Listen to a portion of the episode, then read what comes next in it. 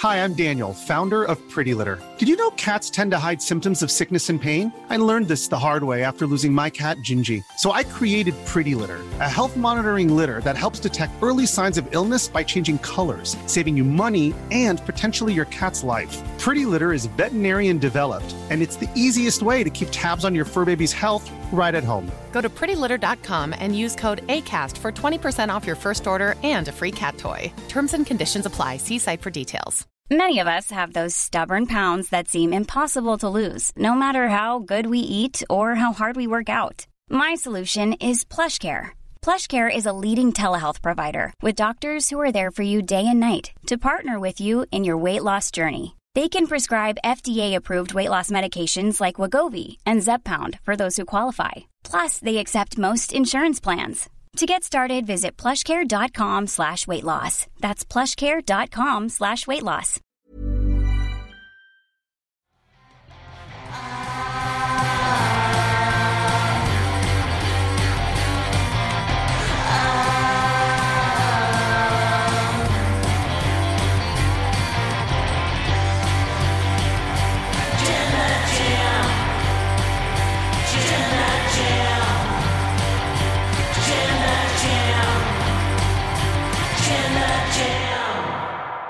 Okay, I, I, I don't want to start the show off Oh, on are a we note. already going? Yeah, I, I, I literally said to you, Dan, we're, "Are you good?" And you just kept looking down. I was like, I was oh, reading. I was like, "Oh, he's doing a bit." No, I was reading. I was just I was just not prepared for my job. Okay, jo- jo- all right, hold on. no, do no, to- no, do you want me no. to go to the start screen? no, you you can you can go. We, like, it is- the, the people can pretend they didn't see this. Yeah. This is fine. We right. collectively Mission Impossible. No, Men in Black. All right, okay, you ready? We just do this. So I don't want to start off on a negative, you guys. Uh, I don't want to because I thought this was a fun episode of Raw. Oh yeah, big time. Ultimately, I thought this was a really, really good episode of Raw. Captain three stars over Yeah. here thought this was a four star. You found an extra star. I found the extra star in Love this. that. Turns out it's boats. Yeah. But I, I thought this was a tremendously fun Mm-hmm. episode of Raw. But it's not like I'm not going to call it the best Raw of No. the year. No. Um, and when I was kind of looking back on things, I'm like, what would we talk about? Really, I wanted to just talk about the uh, the, the Viking The rules Viking match Raiders, because yeah. it's, it's the best thing in WWE. It is better than the Bloodline. Mhm. Uh, but uh, the thing that kind of struck out to me because I was looking, at it, I was like, all right, what's the what's the general populace talking about this show then? Mm. And the thing they're talking about is Cody and Brock. So I thought, well, there we go. That's what we're going to talk about. Let's get into it. But I feel bad because I don't want to lead on a negative on this one because this was a fun episode of Raw. Well, it's fine because people see negative and they click it so that they can have a go at the negative, and then they realize that I'm here and I'm an perennial optimist, and it takes a lot to make me go away. So, well, the problem there you got, Dan, is that people have already left their comments before you've said That's a word. That's true. That's So, true. Yep. Sorry, sorry about that. that's all right. But anyway, I am Luke Owen, DAD. This is the Professor, the Truth, Dan Layton, the eye candy for your mum and your I don't, I'm not having that be. That's not. That's twice now. Twice is enough. and he is Mr. Jam in the jar. Senor Jam in the jar. Welcome to the WrestleTalk Podcast review of Monday Night Raw. Please do press the subscribe button if this is your first time here. It's a, usually a bit more professional, cohesive than and this. slick. Yeah, uh, give us a thumbs up though for our professionalism and get in your comments down below if you're watching this on demand. But if you're watching us live, why don't you get in your ultra nats? Ultra Nats. Where's she been? To wrestletalk.com forward slash support. We'll read out all of them above the five US dollar amount before the end of the show. So, Before let's we get into it, Oh, I oh, do oh, need to go. confess that I spilt coffee on myself on the way in, so I do have a, quite noticeable stain. But were I wearing my V-neck, this wouldn't have happened. No. But that's probably why I'm a little bit off my game. I'm just very aware of it. Yeah. So, Oh, so you're doing it maybe in the s- name of truth, maybe you're doing it in solidarity of me yesterday because I was also wearing my you tea were wearing a tea-stained t-shirt. What's wrong with us this week? Turns out, Dan, I'm just I'm falling apart. I don't know. The pair of us. We need. We'll, we'll, we'll be better next week. Well, we, I'll, I'll make sure that I'm wearing a, a nicer shirt And for no- next yes, week. Yes, you will, and I and I, I don't doubt it. And I'll have my chest out. Actually, again. no, I'm off next week, so I, Oh. I won't do that. I will have my chest out. Yeah, good. uh, but anyway, speaking of someone who didn't really have their chest out, segue is Cody Rhodes, who opened this episode of Monday Night Raw. Uh, it was his hometown, Hotlanta. Yeah. So he was very excited to be there. The crowd were like electric all night. yes. and very hot for for Mr. Rhodes here.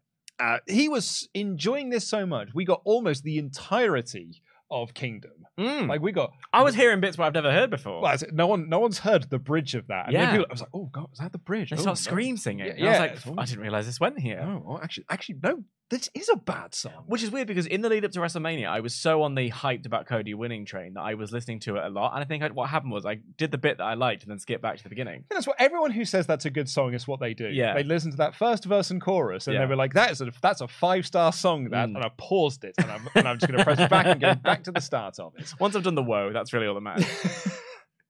so he comes out to open the show. Crowd are very very hot for him, and he's like, "Do you know what? I'm not really here to chat. Mm. I could do the whole like, what do you guys want to talk about? But I I'm I don't want to talk. I want to like fight Brock Lesnar. My mum's here. Yeah. He mentions his mum, nearly cries. a little cry, not Little a big cry. My mum. My mom. I, I do the same. Who no sells the whole thing, by the way. And he's like, Do you know what, Brock? Come out here. I know you're here tonight. And if you don't come out in this segment, I'll just come out in an hour's time and we'll try and do this again. Brock Lesnar doesn't come out. So Cody's like, Cool. He goes and hugs his mum, hugs his sister, Mm. and he's about to walk up the ramp. Brock Lesnar's music hits. Mhm. And so Cody stops and he gets to fight. And the music stops. And so Cody's about to walk to the back. The music starts again. Mm. Cody start fighting starts. Nothing happens. So then Cody Oh, here we go. He does his little way, stomp. Little stompy stomp. he does. Right then, uh, I'm going backstage. There's like all of the energy of telling my toddler it's bedtime. Yeah, yeah.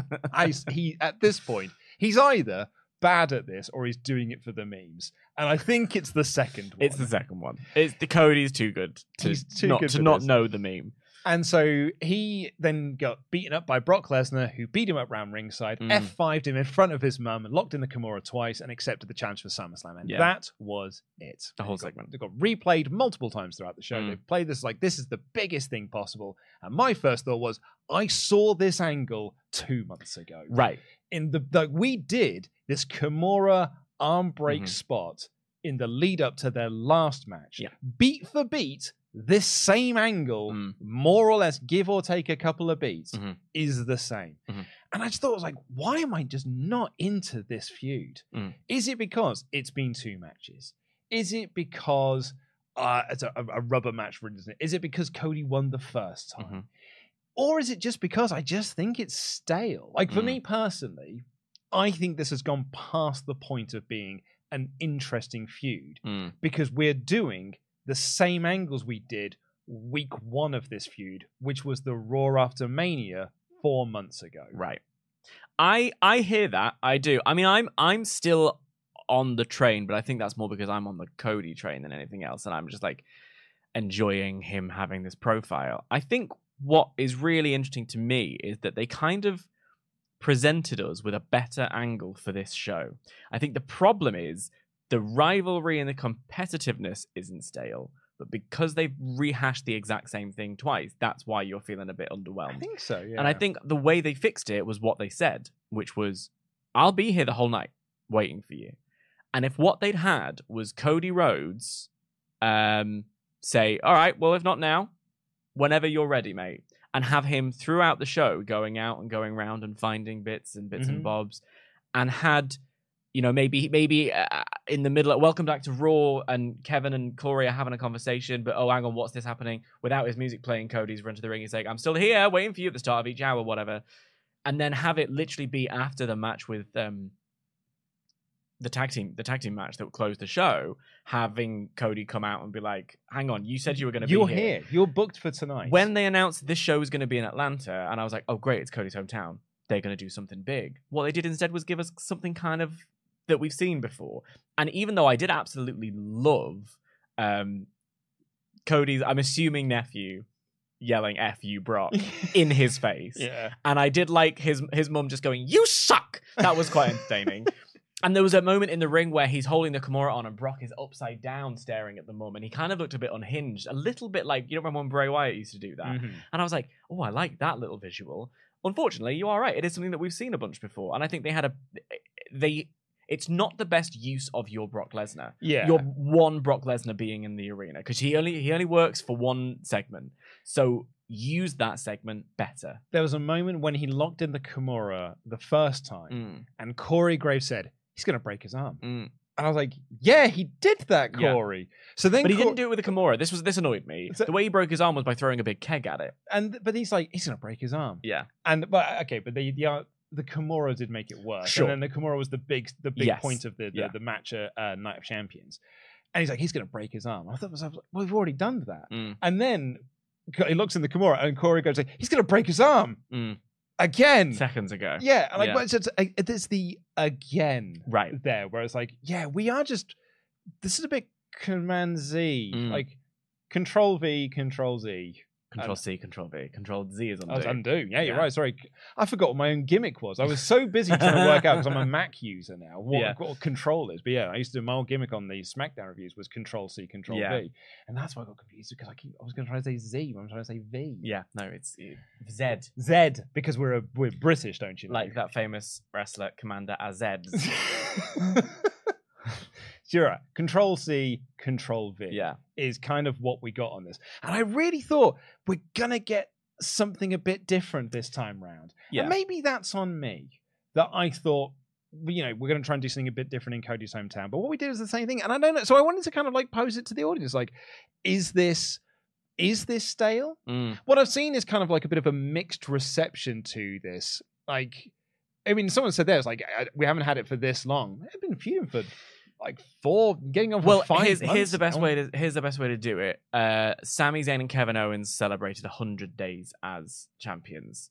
Uh, it was two days after that that we got the, the initial start of this feud. So we have been having, this for three months, ninety eight days. It's Yeah. ninety eight days. Um, in which time we got a nice little break with the Dominic Mysterio storyline, which I really enjoyed. Oh, We- yeah, we, we put that, that yeah. over a lot. Um, I actually did like the the backlash match, and I liked a lot of the angles that they were doing in the lead up to that.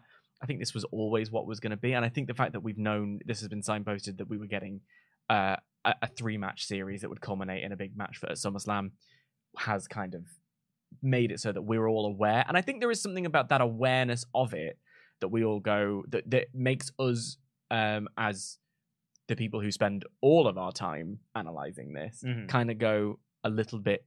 We go stale quicker with it. You know what Yeah. I mean? The- The other uh, sort of um, argument that I was uh, being uh, presented to. So yeah, we, thank you very Mod Mothers put a poll up. Mm, Uh, Mod Mothers always one step ahead. yeah. Uh, some people i- earlier in the chat were saying like, well, you know, you- people are complaining about there's no story here, which there isn't really. There is no story. Like, um, like the, there was one story in this Cody Brock feud, Mm. which is Cody doesn't know why Brock attacked him, Mhm. And that still has not been resolved. And I think further to that, I don't think they're doing that story anymore because that has not really been brought up No. the last few times of this feud. Like the storyline going into Night Champions was the arm break. I don't think there's been much in the way of a promo from Brock. No.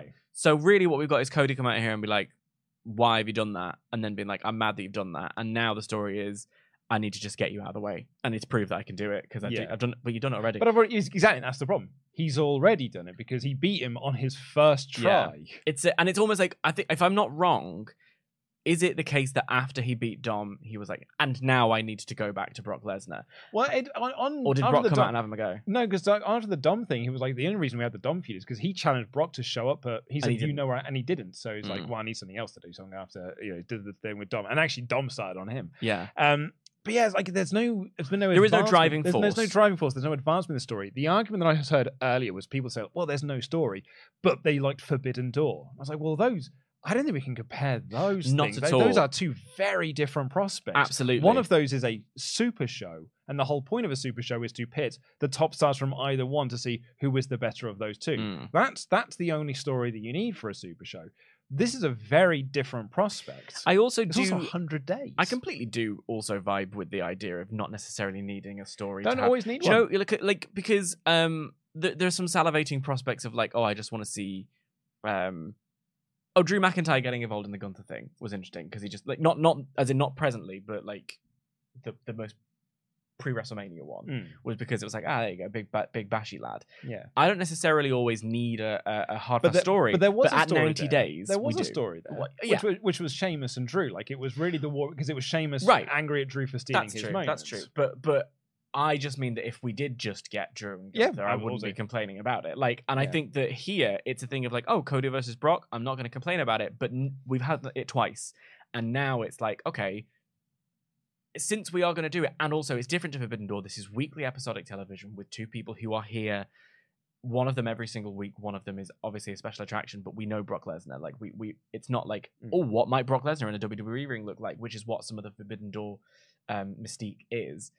This, this needs at a, a baseline like a, of a story to go through. A hundred days in, I think you need to be have something a bit different. This felt. Do you know what this felt? First draft. Yeah, I mean, even that, it felt more like we've written down the names Cody Rhodes and Brock Lesnar, and we need to have a match at SummerSlam. And, and here's the thing: I'm excited for the match. I, I, I'm not bored of these people on the screen, so And, and do you know what? Because it was in Atlanta, hot crowds. Yeah. and it got good heat. Yes. so you, can't argue with that. Yeah. But for me personally, watching it at home, I was like, I'm ready to move on to the next thing. it's more wanting Cody to, to Cody to get. I I think that's why I like the Dominic storyline so much. Was Cody had his own thing to get his Mm. teeth into, and he seemed to be really enjoying himself.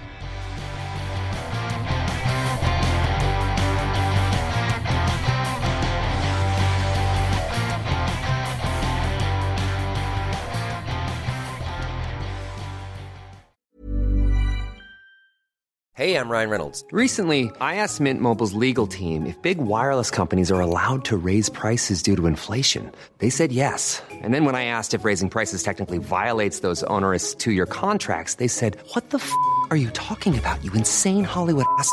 F- So to recap, we're cutting the price of Mint Unlimited from $30 a month to just $15 a month. Give it a try at mintmobile.com slash switch. $45 upfront for three months plus taxes and fees. Promo rate for new customers for limited time. Unlimited more than 40 gigabytes per month. Slows. Full terms at mintmobile.com. Even when we're on a budget, we still deserve nice things. Quince is a place to scoop up stunning high-end goods for 50 to 80% less than similar brands. They have buttery soft cashmere sweaters starting at $50, luxurious Italian leather bags, and so much more. Plus, Quince only works with factories that use safe, ethical, and responsible manufacturing. Get the high-end goods you'll love without the high price tag with Quince. Go to quince.com slash style for free shipping and 365-day returns. A lot can happen in the next three years. Like a chatbot may be your new best friend. But what won't change? Needing health insurance. United Healthcare Tri Term Medical Plans are available for these changing times. Underwritten by Golden Rule Insurance Company, they offer budget friendly, flexible coverage for people who are in between jobs or missed open enrollment. The plans last nearly three years in some states, with access to a nationwide network of doctors and hospitals. So, for whatever tomorrow brings, United Healthcare Tri Term Medical Plans may be for you. Learn more at uh1.com. Wow. Nice. Yeah. What you're hearing are the sounds of people everywhere putting on Bombas socks, underwear, and t-shirts made from absurdly soft materials that feel like plush clouds. Yeah, that plush. And the best part? For every item you purchase, Bombas donates another to someone facing homelessness. Bombas. Big comfort for everyone. Go to bombas.com slash ACAST and use code ACAST for 20% off your first purchase. That's bombas.com slash ACAST. Code ACAST.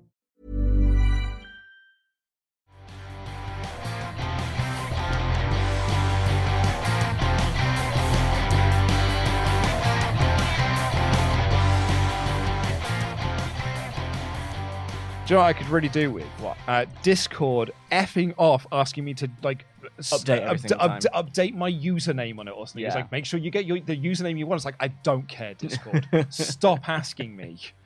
Uh, speaking of, uh, please do get in your Ultra Chats because we track them through a Google Doc that is linked to us through Discord. That's my segue. Uh, WrestleTalk.com forward slash support. Get in your Ultra Chats. We'll read out every single one of them above the five US dollars. And please also uh, get involved with the uh, the poll that is currently running live. It is swinging in one direction. Uh, more than the other. So Mm. we will have the results of that poll very, very shortly. So make sure you, top of the uh, chat, go and vote in that. Charles Berg kicked things off to say, uh, the moment Cody introduced his mum, I knew Brock was going to kill him. Last guy who was, uh, last guy who has his mum at ringside was feeding with Brock, uh, feeding with Brock was Zach Gowen. Also loved the unintentional comedy of Seth being hit by a chair flying into frame. Fun show, four out of five. Jam that jam. Uh, Cab says, fancy booking. Uh, why Brock is after Cody? Heyman is behind it. He's paying Heyman to keep Cody away from Roman, but Roman doesn't know this and will see this as Paul not having faith in him, causing him to turn on Paul. It also gives a path to Roman Cody too. that Cobb, I, I, that's actually been pretty much since day one of this feud. A few people have presented that as a potential thing, like this is a Heyman decision. Yeah, I do. I do quite like that. Um, I mean, I, go back to should have put the belt on him because then it could have been a feud for the belt because Brock wasn't allowed to go for the belt while Roman had it. However, that's not where we are. So I do think that's a that's a very strong alternative um, as a, as a suggestion. But I, I also I mm, does Roman keep the belt till WrestleMania or is it? Yeah, yeah, yeah, yeah, yeah. I'm in. I'm in for that. I like that. Uh, the eighth uh, Swagger says, as a Cody fanboy who even loved Stardust, yes and no for me. I do want Cody to be doing something else, but since it won't be going for Roman's title anytime soon, I don't know what else. Least he's still near the top of the card and will beat Lesnar. Well, here's the thing I would say I'm not. I think doing a third Brock match is a good thing. Mm. That's, that's that's a great thing to do. It's a, a perfectly simple rubber match format. Yeah. Do I think that Brock should have won the first one? Probably, yeah. But I, I think you can do a three match series with these three. Mm. But what I'm the reason why I'm asking if this is stale is it's the same thing we've had since week one. I think it very much is the cut and paste um, exact same sequence of Cody comes out, Brock comes out, they have a scrap, then Yeah. they go home. Sometimes there's a brawl, there's security, and like, and we we've said this a few times, even in the lives. This like, man, we've already done this segment Mm. before, and I think, and I hadn't really put it a hundred days Mm. in. I think we should probably want a little bit more from this Yeah. story. The doing three matches is not the problem here. No. It's the execution of how we're getting to those three matches Mm. is, is the thing more. Bala Mamadou Pumini has been a member. Check this out for 25 months in a row. Who said, uh, "No, the segment is not stale. Third month in a row, I'm using my member chat on Cody's View to say this. Also, Tyler should be on commentary permanently. uh, don't agree with you on that last one. But, Yeah, um, I've, I've got some things to say on that. But like, I mean, also look, I'm a massive Cody fan, and and Mm. again, I think that's the thing. Again, it, it's like it's the um, you can have these stories go for a while and them not be stale. Like the Bloodline story isn't stale.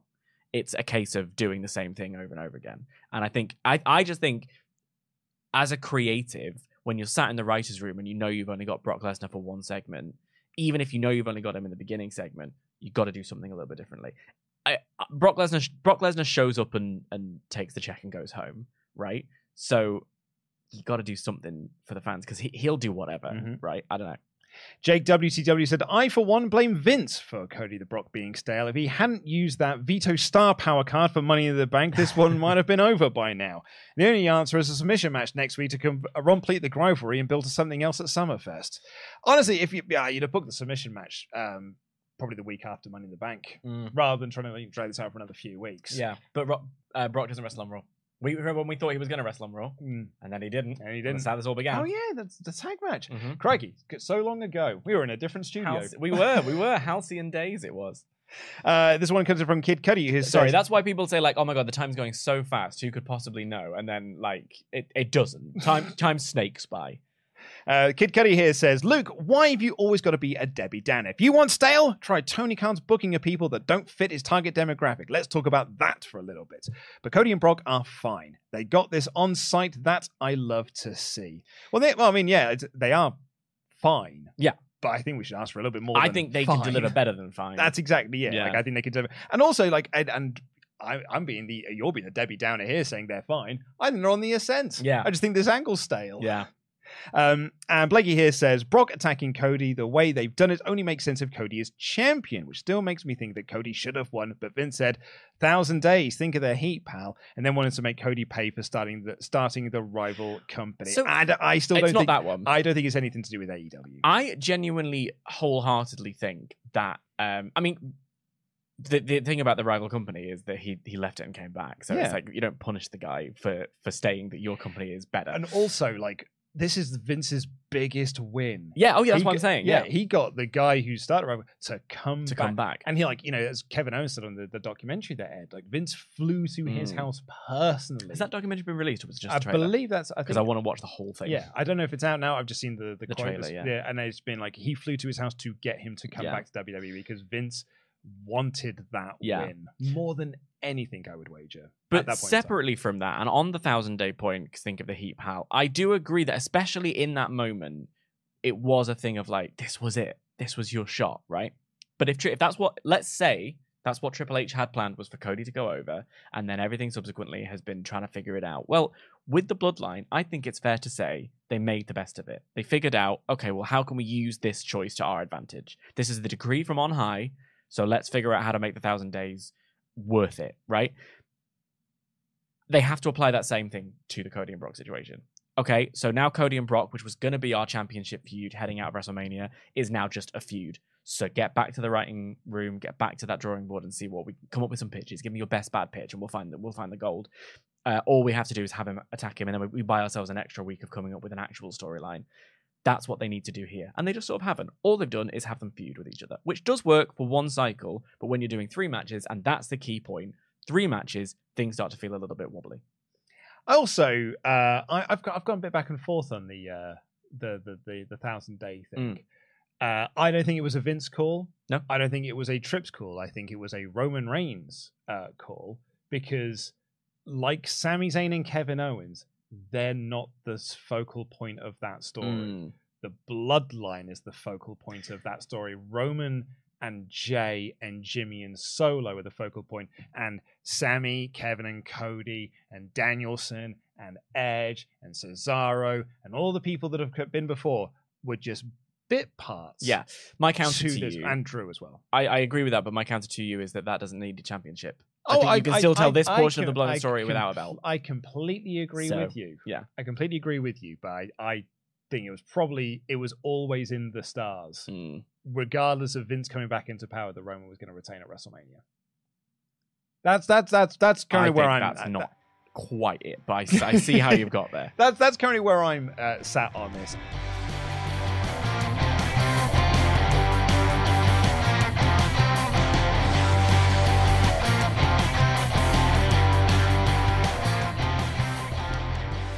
Uh, please do continue to get in your Ultranats to wrestletalk.com forward slash support as we talk about Debbie Downer over here, an excellent episode of Monday Night Raw. thoroughly, thoroughly, scared me. thoroughly, thoroughly enjoyed this episode of Monday Night Raw. Um, I've actually written down my notes slightly wrong here. I've written uh, Matt Riddle versus Brock Lesnar. No, Nope. if only it wasn't. It was Matt Riddle versus Gunther. Mm. And although they only went like eight minutes, Yeah. They had the match I was expecting them to have at Money in the Bank. I wrote exactly the same thing. This is the match I wanted at Money in the Bank, which fell a little short for me. yeah. Yeah. I I thought this was really really fun. And there was no Imperium at ringside Mhm. because they were barred from the, the decree last week by uh, Adam Pearce. And it was just these two kicking the cack out of each other. Yeah. And Gunther won with the power bomb, called out Drew afterwards. There was some incredible. Um, there was a ragdoll sleeper at one point. He like just dragged him over in a sleeper hold, which I absolutely loved. Riddle had an exploder suplex that was a thing of beauty. It just like used Gunther's momentum to make it flow like the most natural thing you've ever seen. I absolutely loved that.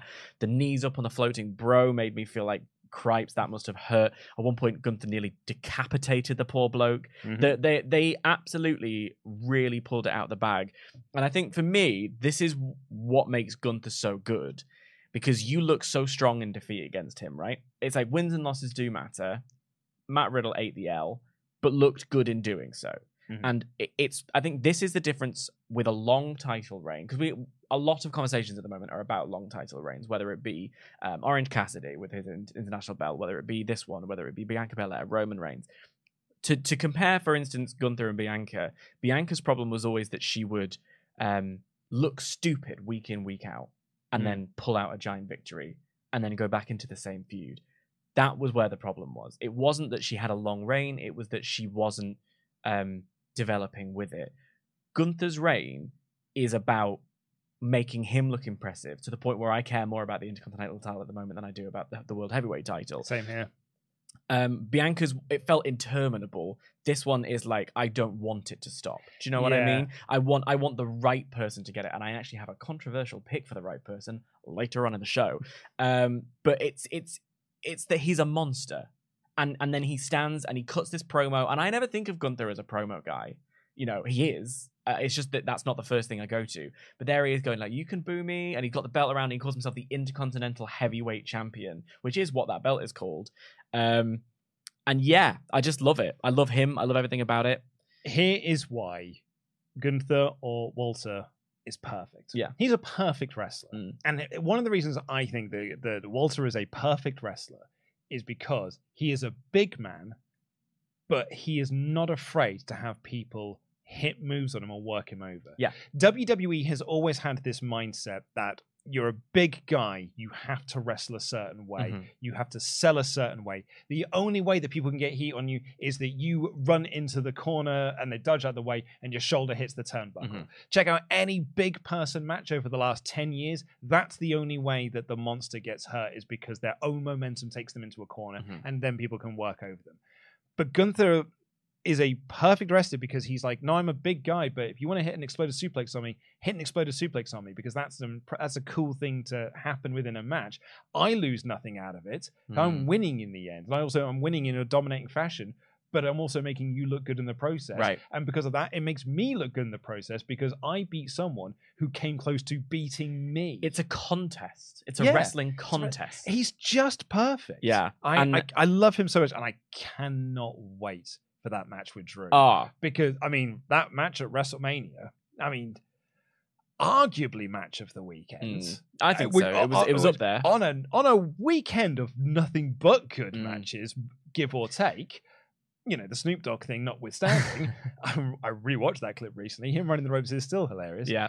but that triple threat was just insanely great. There's a reason that um, if the spoilers for those of you who, ha- who haven't seen it yet, but Adam posted his list of favorite uh, Intercontinental Championship matches ever, and Gunther is twice in the top five within the past year. And it's because the matches are great and the, the stories are built Yeah. great, the performances, uh, but it is the performance of it as well that gets it. A note: I did the maths. Um, Honky's record is up the week after Payback, yeah, so it's, two more pay per view cycles. You Well, got this this one leading up to SummerSlam. You got Payback, and then I think it's by the time we get the Raw after the Raw after Payback, that is when the record will have been broken. So expect that to be your story going forward. yeah, Triple H's big thing at the moment is setting new records. Yeah, So- I mean, I and again, there's somewhere it's like record for record's sake. There's records for pettiness sake, like Nikki Bella being the Divas champion to get out of AJ Lee. Mhm. Like there's some petty records, and there's somewhere it's like, no, this title reign is earning it. Gunther is nearly at 450 summit days, and he deserves it. There, I did see an argument to take the belt off him, though, and it is an argument that I do agree Which with. is? which is it is hysterical that it's the Honky Tonk Man record. Like that's the joke, is that this record is held by the Honky Tonk Man. The whole point of Honky Tonk Man's record is that he loses it in five seconds. After holding the belt for so long, he loses it in five seconds. Like the, it, the joke is. He's the he's the you guy know with the longest me. thing. I love that's jokes. I love banter. That's not funny. Put it in the bin. Gunther to win forever. I'm not saying I completely agree with No. it. I'm saying that I can see the argument No. but keeping it on the honky tonk man because it's fun. Like the joke is it's the honky tonk. I can see the argument, and I would point at the door and silently tell you to leave my writer's room for making it. Well, speaking of people, I'm pointing to the door and telling them to go. Not Cathy Kelley interviewed Liv Morgan and, and Bakel Rodriguez. Um, Bakel Rodriguez, by the way, um, her whole gimmick is I have a back. Mm. and that's her whole personality. There was a photo from a house show this week of Rhea Ripley that was taken up from like row Z, and you Mm. could see the muscle definitions of her back. And I was like, well, that's an impressive back. That's not her character. Every week, Raquel comes out, is like, check out my my back. back. And, and I'm like, yeah, whatever. I'm gonna say this one now. image of Rhea Ripley, and I'm like, oh, that's her back. I'm going to say this in defense of Raquel. She has made strides to remove that accusation from her. The back is still very, very prominent. And my favorite was when she came out uh, having had cup surgery done. And so she's got all the marks of the, not surgery, it's treatment, it's a spa Mm. treatment. Um, so she came out with all the sucker marks. Um, but I think she, she's trying to add more strings to her bow than just her back. Yeah, I, I, I disagree. anyway, they were saying they're going to defend their tag titles tonight when Rhea Ripley walks up to uh, uh, out impress her, and uh, then she knocked down Liv Morgan and attacked Raquel, and in the process, hurt Raquel's knee. Now, I'd already predicted uh, via the three counts video that was posted to WrestleTalk uh, last week that I thought Green and Deville were going to win the belts anyway. So I was Mhm. already going into this episode thinking I think they're going to win the Yeah. belts because we're doing this Rhea and Raquel storyline Yeah. instead, singles feud. The second she got hurt, I was like, yeah, they'll for sure dropping Yes, the belts. yes, now. I agreed. That's what that was. I did really enjoy Rhea swatting Liv like a fly. Mhm. It was like Liv's trying to get a sentence out. She's like, no, She's Gone. awesome. Uh, speaking of the Judgment, they came out for a promo. Um, yeah, I mean, speaking of style, this was more or less the same promo they cut every week, but I don't mind it. I like the Judgment Day. Mm. Uh, Wesley, uh, they they targeted Wesley Yep. because it's the match Dom's got match tonight. Dom's got match with uh, Wesley tonight, and they made the point that Damian Priest and Finn Balor are going to win the World Heavyweight Championship, and I was like, hmm, that's the same belt. It's a bit awkward. Yeah. and they sort of acknowledged that by being the Priest, like, look, I'm guaranteed to win this belt, but Finn's got first shot. Yeah, we're okay. We're dibs. cool. We're Yeah. on the same page. Yes. And Finn cut a promo on Seth Rollins. Yeah. And was this when Sami and Sami Kevin came out? Yeah, Yeah. I was, I, I was wondering if you No. had anything to add. But I don't because it was the same as the other weeks. Yeah. Sam, uh, I mean, you've got to filter out somehow. Yeah, you do. S- Sami and Kevin came out uh, to promote the fact they've got a tag match tonight. Sami and KO versus Priest and Dom. And Priest is like, look, we're talking about winning all of these titles. I see a pair of titles right there that we Mm. could win. And um, Kevin accepted. So yeah, I liked the Kevin part of this. I Me liked too. him being like, "Oh, am, I allowed to do my thing?" and then going right into it. I was a big fan of that. I thought he delivered it very well. I've just noticed your notes for this segment. Yeah, there, there's none there. They're empty. it's That's just a line that It just says there says a Judgment Day promo and then the next segment. Just nothing. Just nothing. Uh, we got a recap of Rhea and Raquel, and then backstage, Raquel was told by the doctors, "You are cleared, but you do need to be careful." Mm. And she was like, "Look, we've only just got these belts back. We need to defend them. I'm not having them stripped from us again. Yeah. we need to go out there and defend these titles." And they did, and they lost. Uh, I. They had a long. This was Chelsea Green and Sonya Deville versus Liv Morgan and Raquel Rodriguez. Mhm. Uh, sorry, Chelsea Green. That's Yeah, Samantha Irvin loves it. I so Sam- by the way, Samantha Irvin is all over my TikTok at the moment. I? I don't know what it is, but there's there's I don't know if she's filming them or if someone else is filming them, but it's basically from like her little angle from her corner. She's got the mic in her hand, she's waiting for the green light, and then she starts doing it. And what my favorite thing about it is that she vibes with all of the songs. Yeah. So she's like she's like it's Gunda. she is like she is a uh, a ring announcer with a bit of spice She's and personality good at about this it, which job. I love, Yeah. absolutely love. Because we've you know went through so long of just being like you are just a voice to announce people, Yes. so just be that. Mm. Like I think that a lot of wrestling companies have got stuff from this. Funny enough, I was thinking about this this morning with Samantha Irvin. I, a friend of mine who was a ring announcer Mhm. for a wrestling, uh, quite a few local wrestling promotions around my area, also wrote Bob Holly's uh, biography Ah, and Al Snow's, and if I remember correctly, but don't quote me on this one. If I remember correctly, Hornswoggles. I think those were the three. so nearly the full job squad there. I think he, I think those were the three biographies that Yeah. he he sort of co-wrote Mm. uh, along with them. But he used to make the point to me that he couldn't understand why there was no personality in ring announcing. So when he Mm. would do it, he would always be like introducing people in different styles, in different ways. I remember going to a show once where the the, the local promotions like firm favorite was set to win this battle royal. Like Mhm. the whole thing was he was going to win this battle royal, and instead a comedy character won it instead. And I can't remember the guy's name. He was the, it was a I mean this was not a great thing. He was a parody of an Italian essentially. It was like it was an awful stereotype.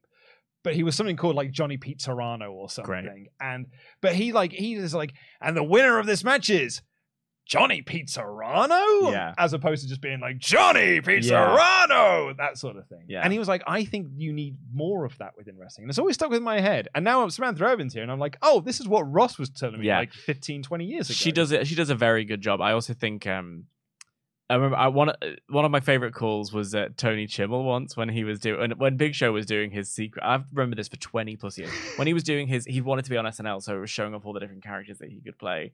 One of them, I think it was Shonen the Barbarian, Mhm. and he comes out and he goes, "From parts unknown, weight unknown."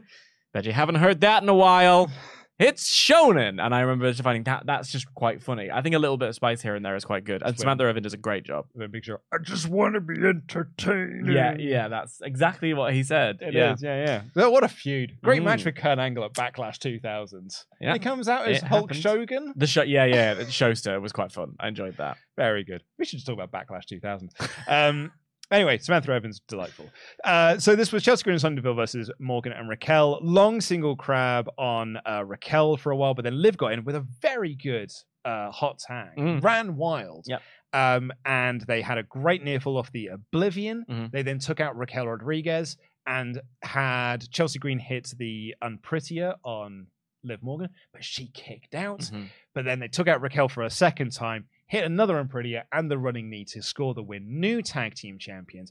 I thought this was really good. Yeah. It went five minutes. It was a proper like punk song sprint.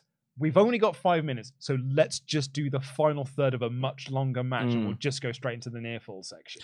I um I I wasn't as high on the finish purely because I mean I really liked Sonya at one point breaking up a pinfall from Liv by absolutely running through her. Yeah. It was brutal and I really enjoyed it. I thought that um when they'd taken Raquel to the outside and then um hit the unprettier there was because uh, Sonya had done a right hand on Liv. Um, I thought that should have been the finish because what happened was then we we essentially got that put again, Mm. and I was like, oh, that feels a little bit like So putting over the baby faces. yeah, I guess she managed to get a kick out of your finish or Yeah. whatever, but getting it twice. So I understand.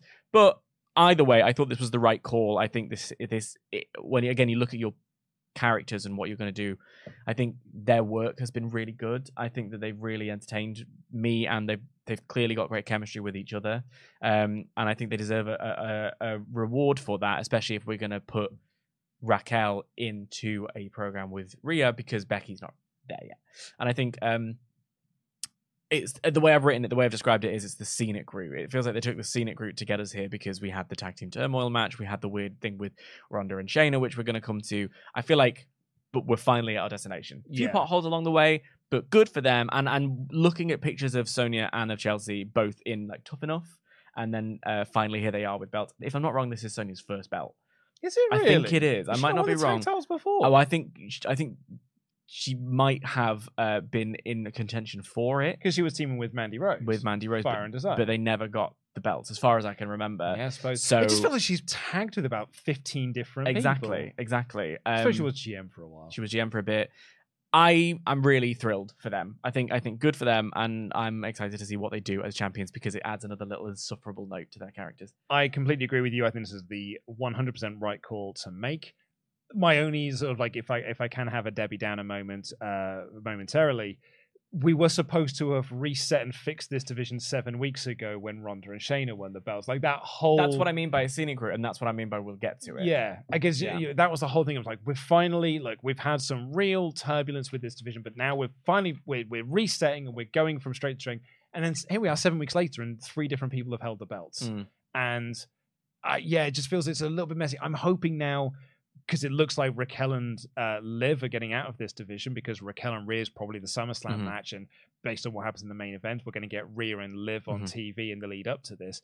But it kind of only really leaves Kayden Carter and the other one, and, Um, and we watched them beat them in 90 seconds flat last There's Alba week. Fire and Isla Dawn. But they're on the well, they're on the other brand. well, the and tag also- team titles can go wherever they want. But I, I cause well, go back. Why didn't they just win the belts then? If you're going to split up Ronda and No, Shayna, look- why didn't they just win the belts? I'm not saying I don't agree with you, and we'll get to it. But I, I that's what I mean by scenic route. I think the plan wasn't for this. I think the plan was for Ronda and Shayna to have a bit of a run, and then something came up with Ronda where she's like, Maybe. I'm, I'm, I'm doing my hard out, and so they've gone, okay, well, I, again, let's make the best of the situation. So they made the best of the situation this way, and whatever scenic Group, It was wonky. I didn't like it. I like these two as champions, and they can go wherever they want. So allow them You're, to. yeah, you're absolutely Yeah. right. Um, my only, and, and this might just be me being a bit paranoid because I've I've been watching this women's tag division now for a number of years, um, and I, I do think uh, Sasha and Naomi were right.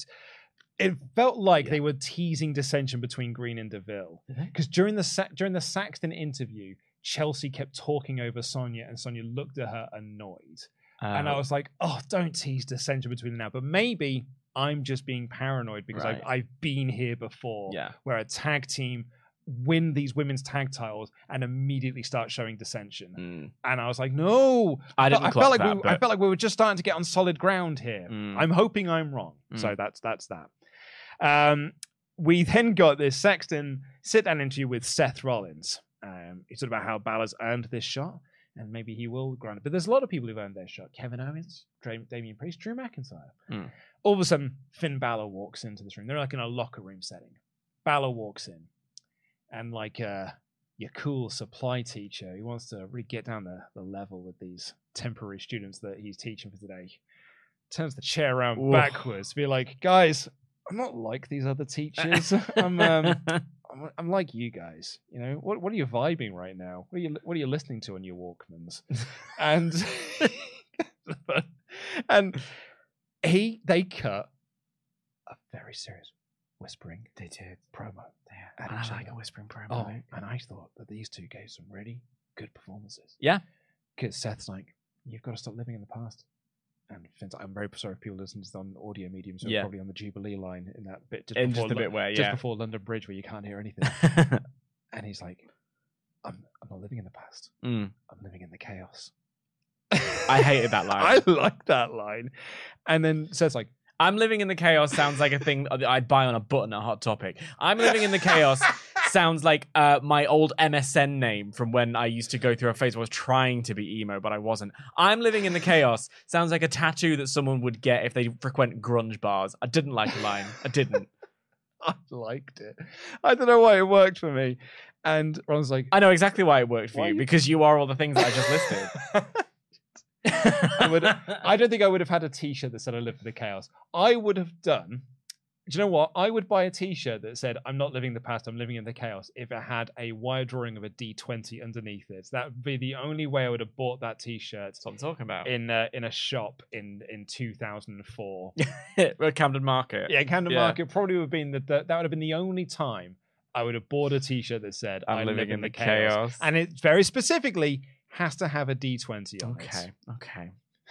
Methinks the ladies will protest too much, but um, the promo itself I really enjoyed. Yeah, because like you know, Rollins turns to him is like, "This title's bigger than it's bigger than you. Mm. It's bigger than me." I was like, "That's not. It's not. that It's way." currently not bigger than anybody. Um, and then they were going to sort this out. Now Balor walks away, but then uh, attacks him before leaving and tells him to make the match. Launches a chair at Really him. does. Um, I liked the setup and production of this promo. I like anything that's slightly different. I really do. I because I because there's a different energy that you can achieve doing a backstage segment than you can do in an in-ring segment, and I think it feels nice to have a little a balanced palette, a lot of different flavors. My only critique here is that I just wish this wasn't the same story as Money in the Bank. Like, I yeah, I I- it's just the idea of the, the, the setup to Money in the Bank was that you took everything from me, and now it's like you took everything from me, but it's SummerSlam, and Yeah. that's where we And did now, it. yeah, it's kind of you, you've already done the. Yeah. It's been seven years since SummerSlam. and before I'm we not to even SummerSlam. critiquing them doing Money in the Bank. I mean, make this being like I. It, I, I, that's why I did like him being like, it's not about your your little vendetta, and him being like, no, it's not. I like that part. I like, I just would like for it more to be like, no, I still haven't got mine yet on Mhm. you specifically, and I I got distracted from that, and I want that, and la la la. I think it just felt like a rehash. Um, I still think they're gonna win. I think Finn's going to win as well. and I think Priest is going to cash in on him afterwards. I hope it's the main event. Um. Oh, hello. So up next, Yes, here we go. yes. Guys, this is what we all came for. Phone your friends, tell them to tune in to the podcast because this is the time that people want to be tuning in. For. Match of the year, baby. Yeah, I mean, screw FTR versus Bullet Club. the Club best Gold. tag team match I this saw all is week. the best tag match of the week, Thank you. and nothing is going to top this. This will be better than Blood and Guts. Yeah. This this will be better than anything that is done by. I mean, look. oh, G one climax, keep it. uh, and the, the Viking rules. the tag match at Slammiversary with the returning Eric Young and lest we forget a run in by A1. the band who sang Shake on Me. they did actually run in. Yeah. Like that was a, a real top contender for match of the year. But then we got this. Yeah, yeah, yeah. But if I may, Don't start bad. I no, I'm not starting Don't bad. Debbie I'm, Downer I'm on the Viking I am, rules I am match. not starting bad. I am starting funny. Okay. Because I've actually shown this to a few people in the office today. And Right. We've all had quite a giggle at this. Because I've seen a few people be like, "Oh, Titus O'Neil should be put on commentary permanently." No, shouldn't. No, yeah, and I, and I really don't think he shouldn't. Uh, and here is here is uh, uh, evidence bit number one. I can't remember what they call those things now. Um, Ex- exhibit? exhi- Exhibit ex- A. Exhibit A. Here is Exhibit A. Corey Graves at the start of this match, when Alpha Academy made their entrance, it's before the Viking Raiders made their entrance, turned to Titus O'Neil and said, Titus, you consider yourself an expert when it comes to Viking rules matches, having faced the Viking Raiders. And Titus looks at him and says, Well, I, I wouldn't call myself an expert. I've never had a Viking rules match. We, we just had normal matches. Improv's about saying yes, bitch. Just go with it.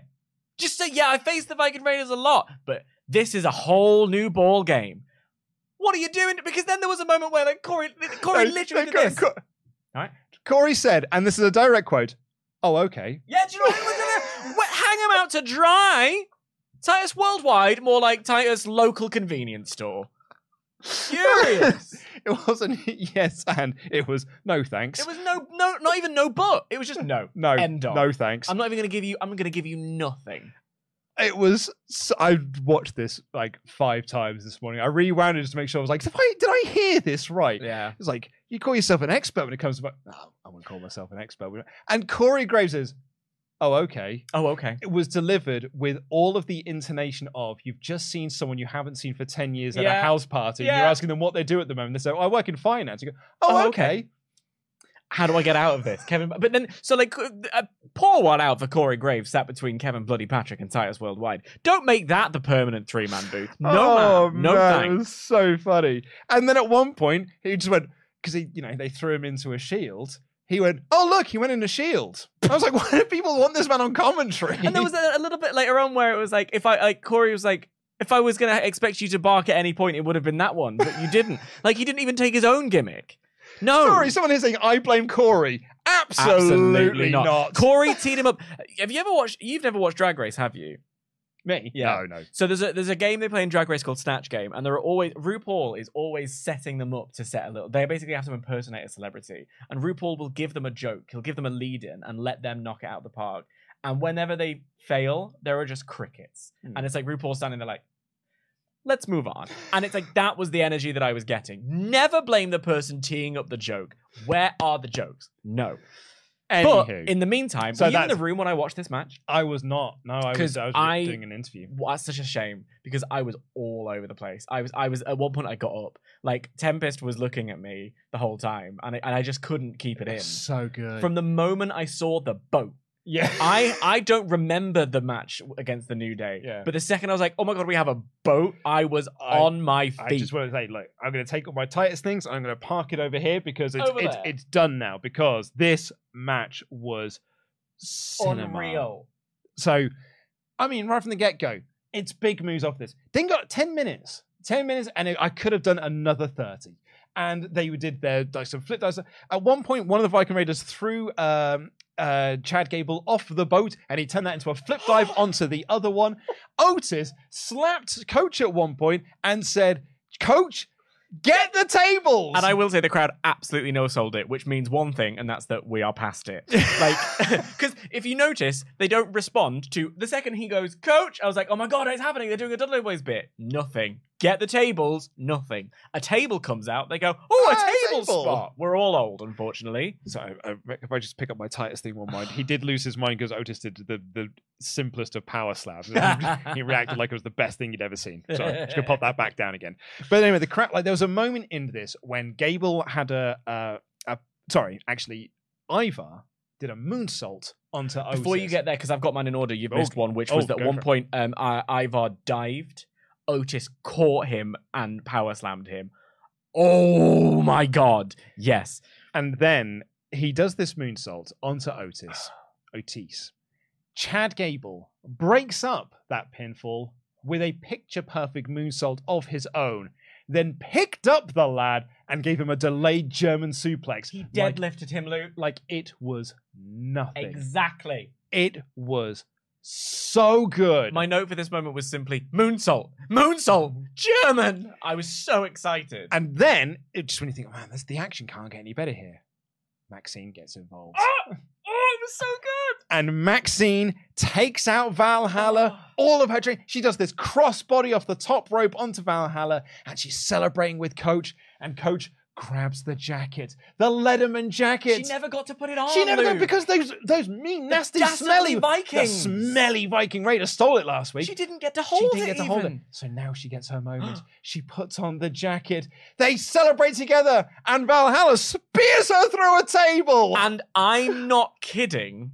I physically went, oh no! And I like recoiled, and Tempest started pissing himself laughing at me. Oh, it was so, so great. And then Chad's like, oh no! It was just devastating. It was like, oh no! And then Coach gets taken out by the Viking! Raiders. Ah. So, like, rising like Godzilla from the sea, Otis comes into the ring and he sees his girl has been put through a table and his coach is on the outside hurting. And he's like, oh, F this. Yeah. And goes on a one man wrecking spree through this. He is launching both of these dudes left, right, and center, hits a caterpillar. The crowd are going ballistic They really are. and he has got this match dead to rights. He has got this one. Valhalla just sneaks up, manages to scramble up, double axe to Otis, slightly dazed. They hit the uh, the double power bomb and got the win. The smelly, nasty Viking Raiders got a win again, and I loved it. And I loved it, loved it, loved it, loved it, loved it. When we get to do the WrestleTalk magazine match of the month, I think I'm going to be voting for this. Yeah. My heart of heart knows that it's it's FTR and Bullet Club Gold. Oh look, but it's not. Here's the thing. But it's not. It is this. here's here's the thing. Let me put on my analysis head for a second because we have, and I've said it a million times, what a wonderful time it is to be a wrestling fan. It's a, a thing where we have the G1 climax, and I was watching some of it today, and it is it is New Japan doing its New Japan thing the way you always want, with an extra bit of international flavor here and there. We had Yay, Eddie. Yay Eddie. We had um that incredible, like unreal hour long match that flew by between FTR and Bullet Club. And it was so well paced, so well plotted. The moves, the chemistry, all of it was unreal. And then here we got the pinnacle, the absolute gold standard of sports entertainment. Yep. The what wrestling can be Oh yeah. when it, when you lean into doing what you do, which had uh, the, the the the ring was surrounded by a Viking ship. There was smoke in the air and purple lights, which meant that the first two three minutes of this match took place on essentially a stage, a theatrical performance. We had feats of athleticism where we had uh, Chad Gable turning uh, his momentum into a flip onto onto Ivar in that way. Uh, Erik's head plowed through a Viking shield. We had the drama of Maxine finally being given her her uh, Letterman jacket, only to ha- be dashed at the last second by being put through a table that had been set up. And I think we all imagined Valhalla or one of the raiders going through that table. We never saw that coming, and that's why it was so genuinely devastating. The level of athleticism, the level of of pure skill it takes to be Chad Gable, right? Then we had that cinematic moment of of like you say, rising like Godzilla. We've seen a few of them in the past, whether it was Drew McIntyre or The Undertaker Keith or, or Keith Lee, rising from behind to come and have your moment where you were like, "Oh no, it's all over," but Otis is here. It was so well crafted in every single aspect that yes you if you are a purist if if sports entertainment and a bit of hokey nonsense doesn't do it for you fine remember what fun is like because this was it and we got some pure technical class and if i may finish this Mhm. with my wild pitch this act is so over this story has been simple and executed brilliantly, and I hope they get a little showcase at SummerSlam. I don't know what that looks like to better this personally, but I would like to see them get rewarded for it with that moment. If you want to turn Chad Gable into an absolute Kurt Angle level star, there's your man to take the IC belt off Gunther. Because tell me he can't do it. Tell me he can't overpower and defeat Gunther and have you believe it. And tell me that him running around as the coach with Alpha Academy and the Intercontinental belt held over his head, tell me there's a better story than that. Other than, you know, I, I do as Sheamus finally getting it done. That's the only other one I'll accept. But I think Chad Gable is a superstar. And when you can take a hokey nonsense match like this and make it a true, genuine, hand on my heart, earnest match of the year contender, unreal. These guys have not had a bad match. No. I've enjoyed every single match that Alpha Academy and Viking Raiders have had. And they've had quite a few at this point as Yeah. well. And I've enjoyed every single one of them. And every time another one is done, I want to see another one. And I've been high, wa- I've been in this chair for like a year now, coming on to a year, give or take. I've been high on Alpha Academy the whole time, and and I think that it's I've, that's an opinion that's been shared by you and many people in the chat as well. I think um, Maxine is a, a phenomenal addition. I think the Viking Raiders kind of were spinning their wheels and not doing a lot, but their presence in this storyline Is- what makes it. It's raised their stock, Something. 'cause And I can't give nothing. I have to give them so much credit for it because they Yeah. were doing nothing and now they've made themselves essential. Yeah. It's brilliant. it's I want a six man at at SummerSlam. Yeah. That is that's the match I want to see. That's the match I'd be so stoked for. Is a full strength Alpha Academy, full strength uh, Viking Raiders. Put them in a big silly gimmick match At the opener. Yeah, Fine. at the opener, yeah, on the pre-show. yeah, even yeah. And I I just they need to They get deserve it. and a way to really cap off this feud. I wanted something big out of this because I absolutely love it. We don't do feud of the years Mm. uh, in our award shows. I would be voting for this quite highly and it's important to have it. it's important to have a mid card lower card feud that has this level of energy. Like, do you remember Too Cool and how much people love Absolutely, yeah. seeing Too Cool do Yeah. their thing? How much people love the Hardys and, and the reason the 2000s is the early noughties is such a pinnacle of wrestling is that every element of the show had it like you'd send Too Cool out to warm up the crowd, they'd have a good time. You'd send out the Hardys and Edge and the Dudley Boyz and Christian, and they'd have a great match in the middle of the show, and then you've got your Rock and Austin. These guys are doing that. Yeah. the crowd were electric for this. Going back and watching those those 2000s Raw in the year 2000 is so fascinating because you can see that oh, we, like you know, they still got this idea of we're a touring company, Mm. but they did the same thing on every show, Yeah. which is like we'll put Too Cool out there to have a tag match against whoever it is, or like one of Too Cool or whichever it's going to be. They have a tag match. It's going to go 30 seconds Mm. and it'll end in a DQ or end or whatever it is. That's not the point. The point is the dance. The point is they put the sunglasses on Rikishi and they do the dance and the Yeah. crowd goes wild. That is their only purpose. Yeah. And it got and it worked every time. and we still talk about them. Still talking and this now. is the other thing. I don't think tag. I don't think that tag being in a tag team is a demotion. I don't think that every tag team has to split up so that one of them can become world champion. I think that being the, the, tag team champs main event at WrestleMania, there was an incredibly beautiful moment we had with um, Jimmy and Jey talking to Ariel Helwani, where they said where they said. They're like hearing the crowd, they're lying there, they're exhausted, they're seeing Sami with the belt, and they just sort of held hands, and that was their WrestleMania moment, and that choked me. That well, it was so beautiful, and I think that being a legend in the lower card is not something to not aspire to. It would be wonderful if everyone could be the world champ, but not everyone can be the world champ. So you make the very best of what you've got. And I think Chad Gable is someone who could make that leap from lower card all the way up to world champion. I think he's incredible. So good. We've got a recap of The Miz and Ciampa from last week. More on that in a little bit. Uh, Shayna Baszler beat Nikki Cross in about 19 seconds. Well, actually, was flat 19 seconds. Mm. And then Ronda cuts this promo on Shayna. I don't know. I think they're both heels No, I I I'm interested in this. because I. I was like, so they're definitely. I feel like they're both heels, but then when Shayna responded, I was like, no, I think she's the baby face, but she didn't have the baby face. She didn't have a baby face turn at Money in the Bank. She had a heel turn at Money in the Bank on a heel, Mm. but Ronda is still for sure the heel, and Shayna is just basically saying the things that the fans want to hear. So I guess she's the de facto baby face, but she's badass Shayna Baszler. Like this is one of those things where there's not really a baby face, nor is there a heel in this. They're both just them and that's that's one thing. My bigger thing here is like, don't write so many words for Ronda to say, because Ronda's strength is not promos. Mhm. And if your strength is not promos, don't give her three paragraphs to say because what she does is say it as quickly as she possibly can with no emotion or intonation because she's just trying to get through it before she forgets what the words are.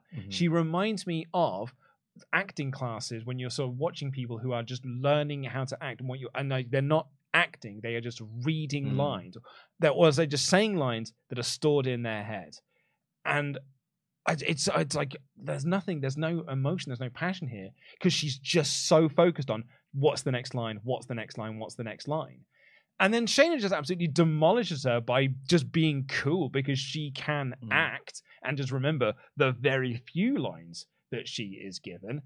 And yeah, just I, I kind of felt bad for Ronda in, in this one a little bit because I was like, this made Ronda look awful, and I, I- don't think oh. it's her fault. I don't think it made her look awful. I I agree with you in some of that. I do. I do. I mean, you're 100 percent right. She's not the the best promo in the business, and that was always, literally from day one, has been her sort of weak point. Literally from the, when she walked out and pointed at the sign, there was something a little bit day one acting class about it. Mm. I don't think it made it look awful. Perhaps that was my fault because I was I was behind a little bit, so I was skimming through these promos on a slightly faster speed than I would normally like to.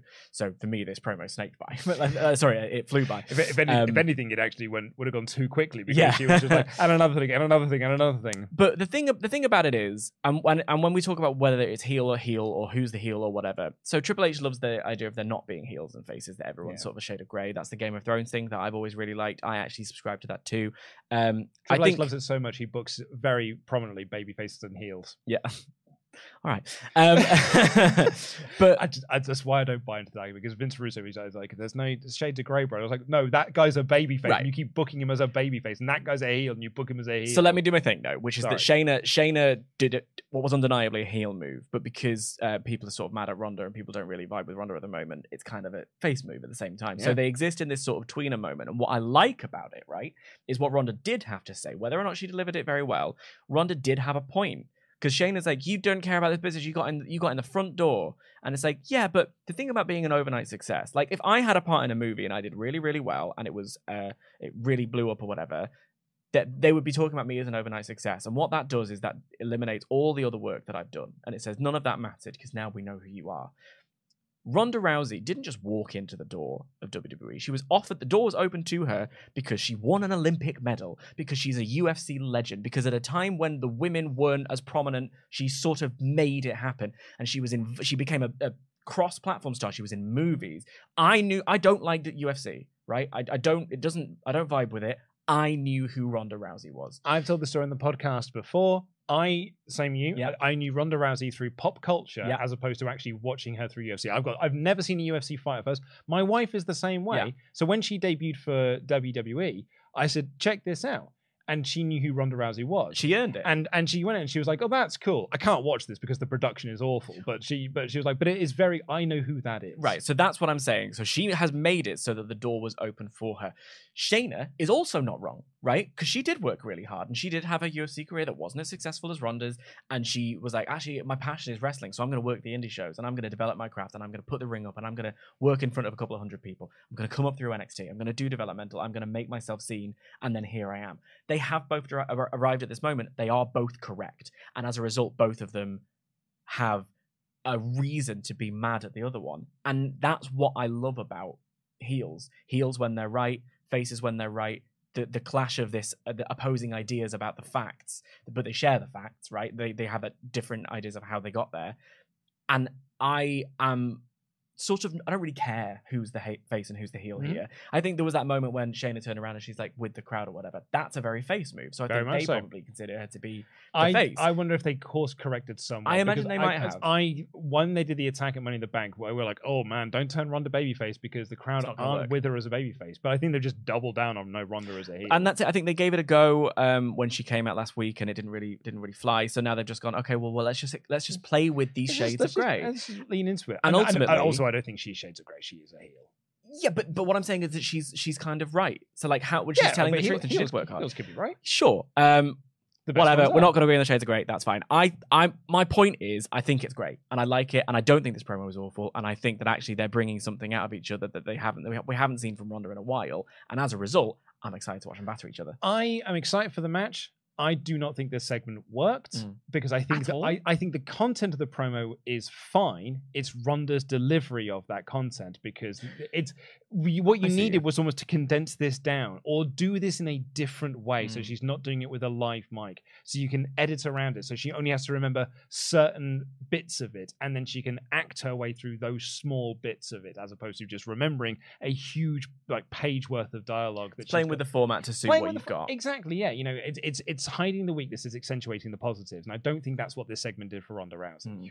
I feel more a little bit that you um using it to your advantage, like for instance, having them do training promos, like they're training of each other, like they go, or whatever. That's I- yeah. You could do some really interesting things here, but like Ronda just sort of sit there with a mic and just rattling through this promo as quickly as she possibly can. I just don't think does anything for it. And and, Mm. and the crowd reacting to it, I I think it also speaks to that because they weren't really booing her heavily, Mm, or they weren't enraptured by what she said either. mm. So I, for me, I don't think this worked, but I do like its story. Mm. I think the characters are there. I just don't think this one worked. Mm. We uh, got not Cathy Kelley interviewing Ricochet, uh, who challenged Logan Paul to show up next week, which uh, he accepted, and he will be on the show next week. My note for it was was better than last week. We had Miz TV with Becky Lynch. My first note on this is, and this was sort of confirmed later on, I guess Miz is no longer feuding with Tommaso Ciampa. Mm. That that feud is now over, and the Miz won it. yeah, because well, we'll get to it later on. Yeah. Um, but yeah, Yeah. that seems to be the that, way. that seems to be the Yeah. the way being a, a crucial word there. Hello. Anyone remember them? Um, so we got a recap of Becky losing to Zoey Stark, and Kevin Patrick told us when Becky made her entrance, she's on a downward spiral Mm. currently. And Miz asked her about losing a lot lately. So Becky gets all fired up. She gets in the Miz's face. She looks so comfy, by the way. yeah. Oh, yeah. Proper like sleepy, That's how I watch the show. Like when I get up in the morning, I'm still in my PJs. and even in the office. Mean, yeah.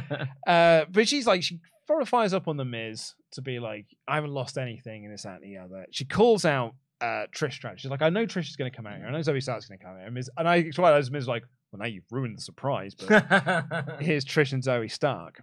Lynch wants a rematch, but Trish was just like, "Uh, "You're acting like a toddler. Like, Mm. am I am I seeing Becky in the ring or am I seeing Roux in the ring?" Oh, that's her daughter's name. Very good. Heat, heat. And Becky's there. I want a rematch, and Trish quite correctly said, "Why? Yeah. I've, I've already beaten you." Oh, and then Zoey's Zoey- like, "So, so have I."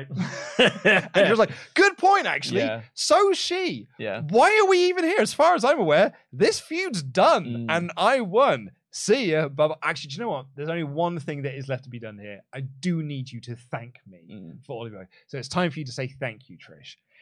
And Becky sort of works this into a way to convince Trish to give her another match at SummerSlam with the stipulation that she's got to face Zoey Stark. I think it's happening next week. Mhm. And if Becky wins that, she gets the Trish match at SummerSlam. If she loses, she has to say thank you, Trish, and even has to get a tattoo on her chest that says thank you, Trish. I think Becky might win next week. You you could say she might. Yeah, I, thi- I Yeah. think. I don't think Becky Lynch is getting a tattoo Could you imagine that says thank you, Trish? that says thank you, Trish. Can you even get it done tastefully? I don't know. I don't think so. Yeah. Um, Trish likes impact font, doesn't she? so yeah. So hey, I thought this was a, a good segment made better by its performances. Yeah, my only fear with it is that by having Becky beat Zoey, you undo the good work you did by giving Zoey the win. Do you know what I mean? I thought it was good that Zoey got a win. It was on the on the Ascension. I think it, it's maybe a little bit undone. I don't really care. Also, I think I was expecting. I sort of felt like, am I going to get a return in this segment? And we didn't. And I Mm. wonder whether or not Lita's popping up again next week. I think yeah, Lita's at SummerSlam. Yeah. and you did the tag match at Payback. Mm. No, no, little tag match. Um, we then got Shinsuke Nakamura versus Bronson Reed, who had a nice hard hitting match for two guys that I guess just aren't feuding anymore. Well, you say that. Then what happened? And then uh, Ciampa ran in and caused a DQ on Bronson Reed. And Nakamura, a little bit upset about that, kicked Ciampa in the face. So what they did was they said we've set up a feud between Reed Nakamura and Ricochet, um, but now we've spotted that we could probably get some really good press for having Logan Paul versus Ricochet. So we don't want to not use any of that footage. So what I need you to find me is a bald guy with a beard, Tommaso Ciampa. Put him right in there. yeah. Yeah, it does feel a little bit like that. Odd. Um, because I read, it, I was like, man, Nakamura just feels directionless at the moment because he was involved in this three-way feud. Yeah. but then was in Money in the Bank and didn't really have a great showing at Money in the Bank. Well, I mean, he had an okay showing at Money in the Bank, but he, Yeah, didn't have, he, did a did, good he didn't have any of like the standout moments like a lot of He's not what I people did. remember from it. No, I, I think him and Santos Escobar are in the same role. Yeah. Just like I know that they were there, but I couldn't tell you the big spots that they had. Mm. And then, like, yeah, it's just going back into this Bronson Reed thing, but Reed's now clearly doing something else. And it was when I was checking uh, WWE's YouTube channel, and it was like, oh, it's Champ- Champ is just cutting promos on Reed, and Reed's just cutting promos on Champ. And I was like, oh, is the Miz thing over? Yeah. Because in my head, we mentioned this last week, we're leading to Miz and Reed versus DIY. DIY. But if we're just doing a singles thing, it's like, what are what is what, What are are we we doing with? Gargano then? Yeah. I don't know. because he's cleared. He's backstage. Well, he wasn't. I think he's backstage since the Cleveland show, but Mm. he's he can be used. The way had one backstage segment after the draft, and that was months ago. Mm. We've had nothing with them since. Yep. And I for all the people like, well, Indi Hartwell's injured. The other four aren't. Yeah. Like you could do something with the other four of them, and you can do backstage segments even with an injured person. Even on 2K23, if someone is injured, you can have, have them be the subject of a call out promo Yeah. and still have them featured. It's, yeah, it's an odd one, and it's that it, again goes back to my thing of not wanting to be a little bit over the top, like not wanting to be like, are we booking ourselves into? uh, If we if we fantasy book and then go, well, they didn't do that thing we wanted. They haven't telegraphed Johnny Gargano. We just heard that they're going to do it, and they haven't. So That- what? No, point I, I push back on that. They did.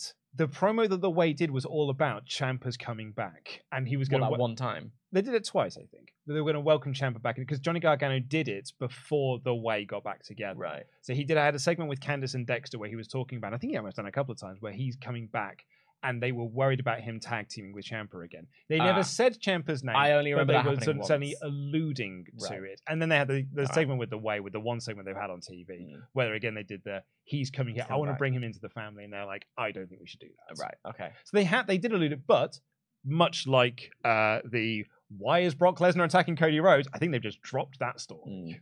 I guess we'll see. Yeah, I guess. I guess we'll see. And I know people will be like, I think it's just probably Vince. And could be. You know, could be. Probably why JD McDonagh's not on TV Yeah. much these days. Anyone remember Odyssey Jones got called up? I um, think you're lying about this person existing. I don't know if that's a real human. You say it every week, and I just go, yeah. And then I'm, but there's a voice in the back of my head that goes, is he just pranking me? Are you going to make a supercut for the end of the year as my birthday present? Like, here's all the times that you. yeah, you pretended to remember who Odyssey Yeah. James is. Okay, here is, uh, you know, I had a bit of a poor Corey Graves moment, but I'm about to dog on Corey Graves a bit here. Byron Saxton backstage interviewed Shinsuke Nakamura, and Byron Saxton asked why Nakamura did that. And Nakamura says, I am tired of everyone getting involved in my business. Oh, yeah. And Saxton replies like, "But what does that mean?" And Nakamura fires up and he's like, "Saxton, I said I am tired of everyone getting involved in my business." And it cuts back to Corey Graves, who says as deadpan as possible, Nakamura is tired of everyone getting involved in his business.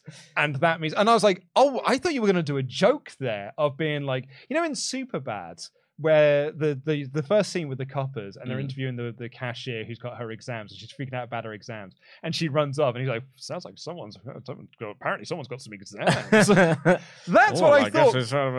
That's what I thought Corey was going to do. It's like, sounds like he's tired of people getting involved in his business. But he was He was saying earnest. earnestly. He's He's like, earnest. Nakamura is tired of everyone getting involved in his business. Like, I know. He I just just heard him say that twice. It was very silly. Um, and then we've got our main event: Kevin Owens and Sami Zayn versus Judgment Day. You know, people are like, wow, Raw's a really hot product at the moment Mm. in terms of ticket sales. That is, this week's show was sold out. SmackDown show sold out. Like Raw, every single time is like selling out, and you're like, I wonder why it is. Cody Rhodes, it's Seth Rollins, and it's these two. Yeah. And and uh, to a lesser degree Becky Lynch as Mhm. well, but I think these four are holding up this brand, and these two are the unsung heroes of that. What, Sami and Kevin? Sami and Kevin. I think you're doing the disservice to the Judgment Day as well, because I think people are tuning in to see Rhea. Oh, that's actually yeah. I take that back. I think you're absolutely right on that one. I'll make her the fifth pillar Mm. in all of this because Seth's got the world title. Cody is obviously Cody he's feuding with Brock, and and Mami's got her title as Mm. well. These two here as the tag champs, just like every week, just put in a tag match, play me out, coach, and they just have an incredibly fun tag match. It's not the best wrestling you've ever seen in your life. It's not the most spectacular tag wrestling you're ever going to see. It's no Viking rules match. they're not. They're not Alpha Academy, but they put on really fun matches, and the crowd go ballistic for them. Mm. The crowd are so amped for the matches that they do because they structure them so well. And the final 90 seconds of this match, Yeah. where it's just it's one thing, it's another, it's this and it's that, and it is just solid and fluid and perfect. Mm. This was so much fun. Yeah. And I and I had a great time with it. I think when you are able to set up uh, a, a sort of twisty turny closing sequence where like there was a minute where I actually genuinely thought, oh, maybe Judgment Day are going to win this belt here, and then you've got all four of them holding belts and and the briefcase because um there was a there was a second where like uh I think it was Sami was out of the way and that Rhea Rhea was being the difference maker, and I genuinely thought like, oh, they could they Mhm. could just do it here. And then when you had Liv come down to, to Yep. break Rhea up, which I thought was quite a fun um, way of interconnecting everything. I agree. Yeah, I think that's also a good way to set up a match between the two of those, like a Yeah. stepping stone for Towards- Rhea Ripley towards Raquel. Yeah, and I and I I thought it was just really smart, and I think that they um. I, I I started to, the fact that I started to buy it was quite impressive, and I've said this before. Going ending your show with Kevin Owens and Sami Zayn holding their titles in the ring with the music playing is a really good closing image for your Raw, Yeah. And I, and I'll see it any anytime. And it, it looks like it's a fun party atmosphere to be a part of. I Mm. want to buy a ticket to go and watch Yeah. so I can see one of these tag matches. I completely agree. yeah. Very, very good stuff. I gave this episode a very solid four yeah, out of five. I really liked it. Uh, I thought pretty much every segment, bar like the Cody Brock thing, I think feeling a bit stale. I thought everything else was really, really great on this show. Mm. And yeah, that Viking rules match, like five out of five. If it was just out on its own, to be like episode of the year. Yeah, I agree. I, I can't wait to see more of it.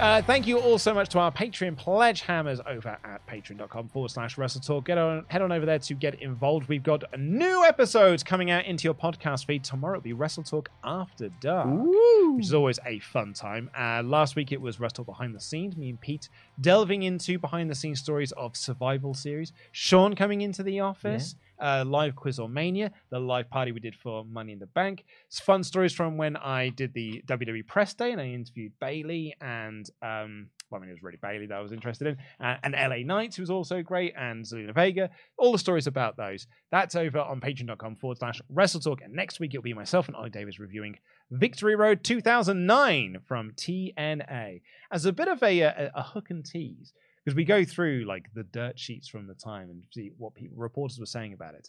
This is the same week of the controversial, hmm. massively controversial Karen hooking up with Jeff Jarrett, Goodness me. the ex-wife of Kurt Angle, starting a relationship with Jeff Jarrett. Jeff being sent home, Yeah. not being involved in the pay-per-view. Kurt Angle threatening to quit the company Mm. if Jeff comes back. I'm going to go back to WWE. Then started doing lots of very positive interviews about Vince McMahon Yeah. because he was trying to butter up Vince to bring him back into the company. Very interesting time. So we've got a lot that we're going to be discussing around the pay-per-view as well. So Spicy. dive into that because also I'd actually forgotten how that story happened, Mm. and I'm not. I won't say too much because I want to. This is the hook and tease rather than give you all the information. This story starts from a unknown person leaking it to Bubba the Love Sponge on his radio show. Bubba the Love Sponge, isn't it? Oh, it's so good. Yeah. What a story. But anyway, we'll talk about that on, uh, on next week on uh, WrestleTalk Extra. Um, if you're one of our $25 above pledge members, you get your name read out like these fine folk. Tony Jabroni, Trev Dog 316. commentator of the century, Vince Phillips, Vito Ventura, Pet Detective. Willie Big E Singleton, JS Wooten. and Doug Kang. Malcolm Xavier Lloyd. Not to mention Not to mention, of course, our wonderful moderating team Andy, CJ, Gary, Ian, James, Jay, John, Leah, Les. Rob, and of course, because she never puts her name down, does. Mod Mother Jenna, everyone. Thank you, team. You do a very good Thank job, you. and we appreciate you. Appreciate every single person. I have met several of these people Yes. in person now um, because I mean, Garrett was at our Money in the Bank show. Quite. And what a lovely chap he is.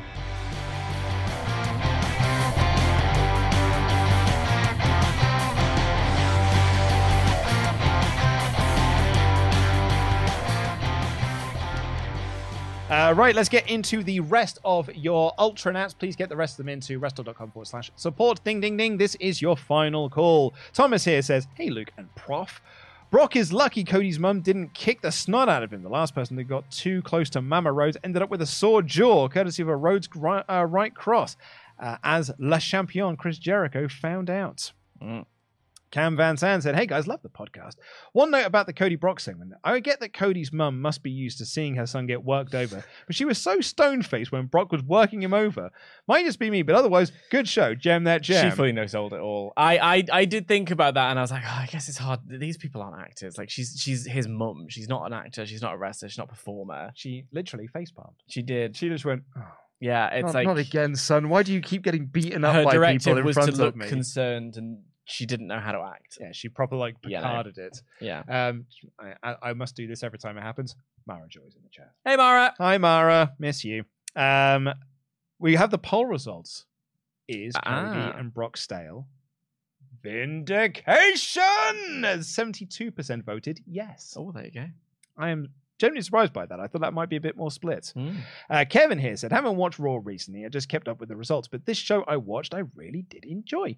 Gunther versus Riddle slap. The main event was really good. Viking rules, rules, and we had a bunch of matches made official for SummerSlam. Yeah, a lot of, Yeah. lot of moving parts on this show. A lot of matches being made. I always get excited when we start getting pay per view graphics. Yeah. And uh, the, these ones. What's the th- the theme is Born to Be Wild, isn't it? yeah, For 'cause it's SummerSlam. cars and that. They're in cars.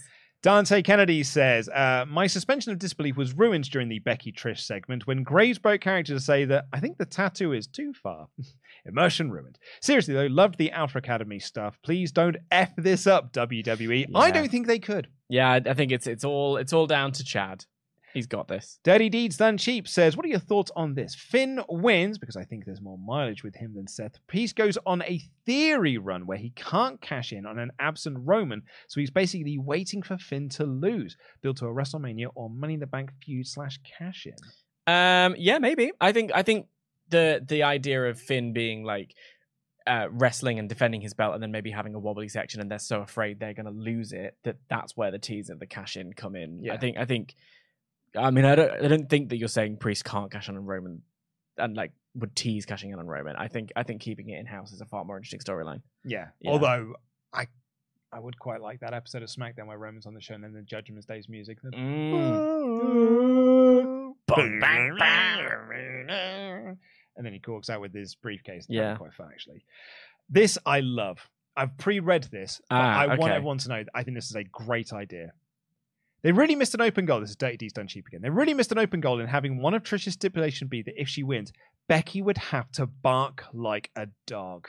Yeah, The same thing that Vince made Trish do all those years that ago. is interesting. I That- do like that. And it, I mean, Dirty Deeds Done Cheap here says, I think that would have added more heat than a tattoo. And I completely Yeah. agree. The tattoo did feel weird. It didn't feel like a.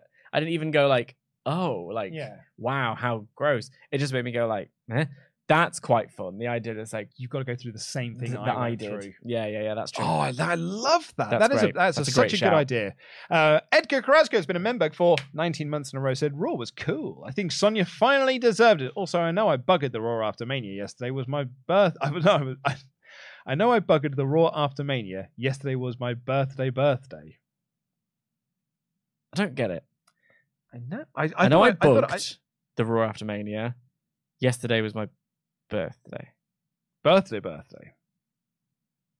Happy birthday, Pete. Happy birthday uh, for yesterday and for your birthday birthday. Sammy Boy has said, really missing main roster doing on location scenes. It's what makes some of the NXT stories so compelling. Everything is backstage or in ring. I mean, a tribal family dinner or Brock attacking Cody at home. You want cinema? Do it better. Women's tag is New Japan six man. I don't get that. it's just belts just swap around. I Just see, like, I see. Whoever's got it. Um, yeah, I mean, I'm always there was a, there, there was the Sheamus and Drew segment in a gym before WrestleMania that I I just utterly adored. It felt so fresh and so exciting. They Mm. were just kind of like knackered from doing their workout, but cutting a promo on each other, and it looked so legit that I it was like reality TV stuff. Yeah. I'd be far more interested in being like, well, we we had a our documentary crew follow uh, Ronda and Shayna, for instance, as they were training and Mhm. got their thoughts on what it was. I think uh, you get far better product as a result.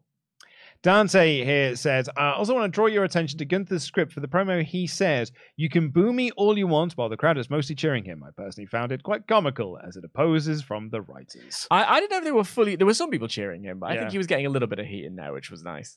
Um, Botfield said, Something I'm finding at the moment is I love one half of the matchups and hate the other. Love, love Gunther, hate Riddle, and his one dimensional character. Excited for Ciampa, hate The Miz. Love Alpha Academy, hate the Viking Raiders. Love Rhea Ripley, hate Lady with the Back. I find it hard to watch. I mean, I don't know. I, I think um, what's really funny about all of those things, well, except for Alpha Academy, is that you've highlighted. Well, no, I'm lying completely. I was going to say you've highlighted how much you like the baddies. Really, it's just Gunther and Rhea.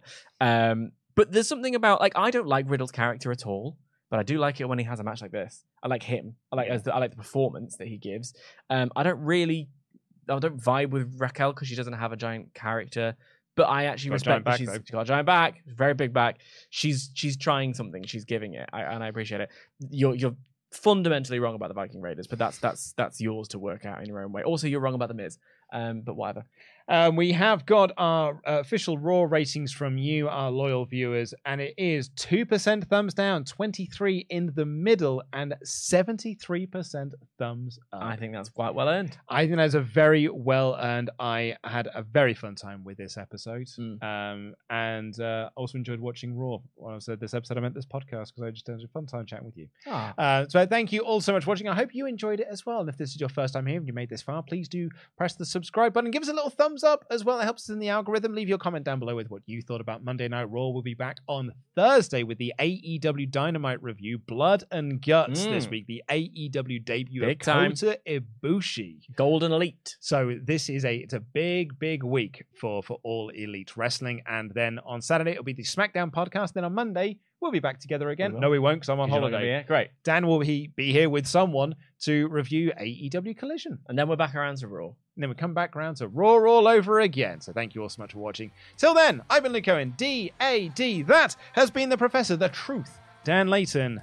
Jam that. Jam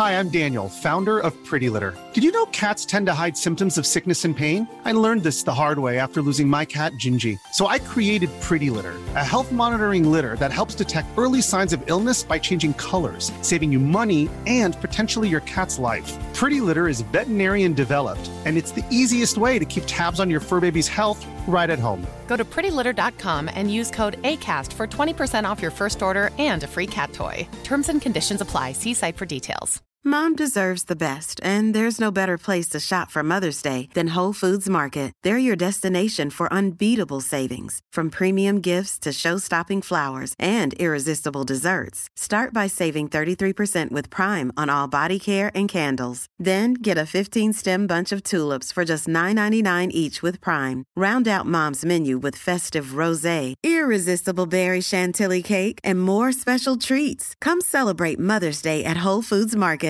Planning for your next trip?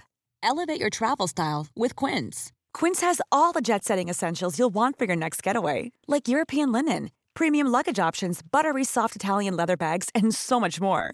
And is all priced at 50 to 80% less than similar brands. Plus, Quince only works with factories that use safe and ethical manufacturing practices. Pack your bags with high-quality essentials you'll be wearing for vacations to come with Quince. Go to quince.com slash pack for free shipping and 365-day returns.